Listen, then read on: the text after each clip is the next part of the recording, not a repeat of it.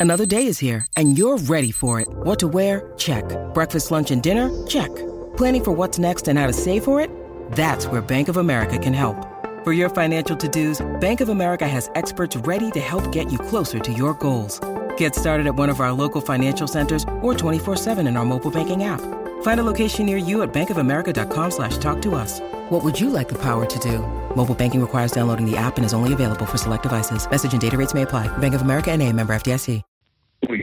It was a terrific race last Sunday, wasn't it? And Golden 60, you still get goosebumps when you think about it. So he had those young guns um, taking him on again, but he just proved that he's still the king of Hong Kong racing. He certainly did, uh, Gareth. Uh, he was uh, terrific, and uh, the race was set up nicely. He had that perfect run on the trail, another ice cold ride by uh, Vincent Ho uh, keeping his nerve there and uh, letting him get out when he needed to, and the, the opportunity presented without uh, panicking. And it was a, terrific effort in the, the end. It was great to see him do it in front of a, a really big crowd out at Sha Tin last Sunday. Romantic Warrior game in defeat, so it's a second defeat he's tasted now. And California Spangle at the stage, I just think he's just that half notch below uh, both of those horses. Um, he's done, tried to do it before where you get away with a, a, decent tempo in front and Golden 60 runs over the top of you. You try and run a slow tempo in front, Golden 60 still runs over the top of you. So that's just the, the little d- dilemma he sort of faces uh, now uh, going forward. He's got that sort of one dimensional style. And as Zac Purton pointed out, it doesn't matter how he rates that horse. California Spangle when it's a small field when he's taking on Romantic Warrior, but a special Golden 60. He just hasn't got that tactical advantage that he could get in a bigger field. When it's a small field, it doesn't matter what he does. It, he's never going to beat those horses because he's just not good enough. Yeah, and that's that's the, the dilemma for sure. And uh, the, the top end here, you'd say that the top end ranks in Hong Kong racing are a, a little thin at the moment, and um, they don't look like improving at, at this stage. Uh, where you've got uh, sort of the, that same sort of group of horses rated over 100 that are going to clash all the time now, be it over 1,200, 1,600 metres, up to 2,000 metres, sort of they sort of group together. So, look, they've got a they, they can't really change his racing style now either. It's a, a, basically a locked-in pattern for him. Can't wait for tomorrow. You've got, of course, the Centenary Sprint Cup, which is a Group One race, and uh, Lucky Sweynesse had no luck in the inter, at the international meeting in the Hong Kong Sprint, and um, Jeezy was superb there the other day. What do you make of his chances in this Group One? Is he definitely the horse to beat? I think he is because I, I, I, personally think he would have beaten Wellington uh, when it came to the international sprint back on December yeah. 11. He just had, didn't have any luck. The, the draw went against him. He had had some ordinary sort of draws leading up to international day, and then they got a, a good draw, which sort of went against them in the end, having a good draw. So he's got barrier number eight to tomorrow. He shouldn't get cluttered up uh, anywhere. And sometimes he's not the quickest horse out of the, the gates. Uh, Manfred Man, that was announced uh, yesterday afternoon that uh, he's been granted an extension to his licence because he's at retirement age uh, this uh, season. So there's some certainty there for Manfred going forward. And I think I think he can turn the tables on Wellington tomorrow. That would be my Quinella for sure. Wellington's coming into this fresh. Richard Gibson prepared him nicely again. So that's the that's the Quinella. Outside of them, well, Skyfield, uh, he'll be in the mix, no doubt. They're looking to potentially head to uh, Dubai uh, with uh, him. And the other one that's been uh, racing exceptionally well is uh, Sight Success. He was, of course, runner-up in the international sprint and then came out and won the Bauhinia Sprint Trophy. Many of these runners have come through down the straights back a few weeks ago. So he's certainly in the mix from barrier number two. You've got Super Wealthy, who I think is a better 1,000 metre horse, even though I thought his trial coming into this was okay. Courier Wonder was fourth in the international sprint, but I think he was probably just a, a victim of the good circumstances there. Duke has been racing really well. He was uh, dead heating for a third with Skyfield in the Bauhinia Sprint Trophy. And Master 8, he's just not the same Master 8 probably of 12, 18 months ago. So he seems to be a bit of a, at a bit of a crossroads. But I think Lucky Sweynesse, he'll get the Group 1 tomorrow. What about outside of the Group 1? What else are we doing there at Sha Tin, mate?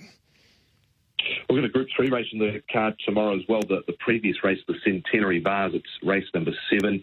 Uh, Money Catcher will be the one to beat in that race. Uh, De Sousa and uh, Frankie Lor teaming up from barrier four. Again, it's just a small field of six over the 1800 metres. So I do like uh, Money Catcher. Uh, he was a winner of the January Cup, of course, uh, came out of the Hong Kong Cup with Romantic Warrior, where he was third and franked that form, winning the January Cup at Happy Valley. Senor Toba's in that race as well. Hugh Bowman rides to him. He's had his uh, licence extended through until the end of the season, and uh, Caspar Fownes may be looking to take him to Qatar, so he'd need to run well tomorrow. I thought on one of the earlier races, race four, number three, Daring Pursuit, would be the, the one to beat in the fourth race. he was very good last time out. Of course, things went wrong for him at his Hong Kong debut. He got uh, taken out at the 800 metres when several other runners uh, ran wide, uh, one in particular that took him out. So I think he's a, a big chance uh, tomorrow in race four, uh, number four, uh, race four, number three, sorry, Daring Pursuit for Vincent Ho and Caspar Fownes. And there was one other I didn't mind on an each way basis, and that would be in race number. So I scroll through here, race number two, number 10.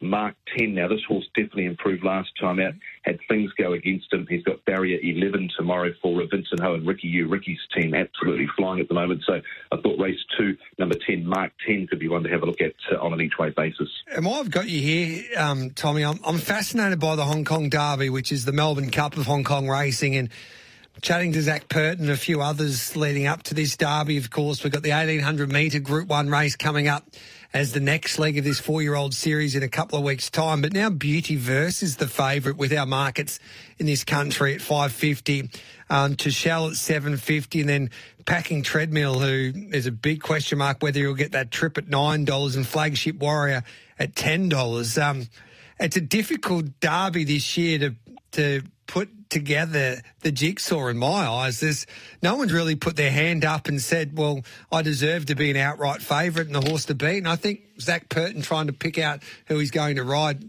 um, probably proves that theory. Yeah, well, he he has picked uh, Tuchel uh, going oh, forward. sorry, yeah. Uh, Zac. I'd, I'd, certainly uh, be interested to, in him uh, going forward on his run the other day. Very hard to get a line off that classic mile, though uh, Gareth. So you look at uh, the the way the race was uh, run, and uh, you put it all sort of t- together, and it all they basically all stayed in their same spots uh, throughout. Maybe with the exception of Galaxy Witness, but you could fall into that sort of trap of saying, well, the, the sectionals may have worked sort of in his benefit because he was sort of the only one to to run on. So look, I don't really know what to take out of the, the classic mile. Of course, Voyage Bubble was perfectly raised off the front by. Uh, Jamie Kah, but going forward, it's a, sort of a, a, difficult race to assess, and I think we've got more questions and yeah. probably answers out of it. I'm, I'm, a little surprised Beauty Versus sort of favourite in some of those uh, uh, overseas uh, markets because um, he hasn't, since that first up win, he hasn't exactly set the the world alight. Straight Arron's going around to, tomorrow as well in one of the, the Class 3 races, but he hasn't really set the world on fire in his runs either. I don't think he had too many excuses last time out. Keefe, he was disappointed. There was nothing wrong with him, apparently, uh, the other day that they uh, put in the steward's report, so we're not sure what things go where in terms of uh, Keefe, uh, flagship Warrior, he never got into the contest. So, look, I think we've got more questions than yes. answers uh, heading towards the, the, class, uh, the classic uh, cup at the end of the month. Good on you, Tom. Thanks for that, mate. Enjoy tomorrow. Can't wait for that group one.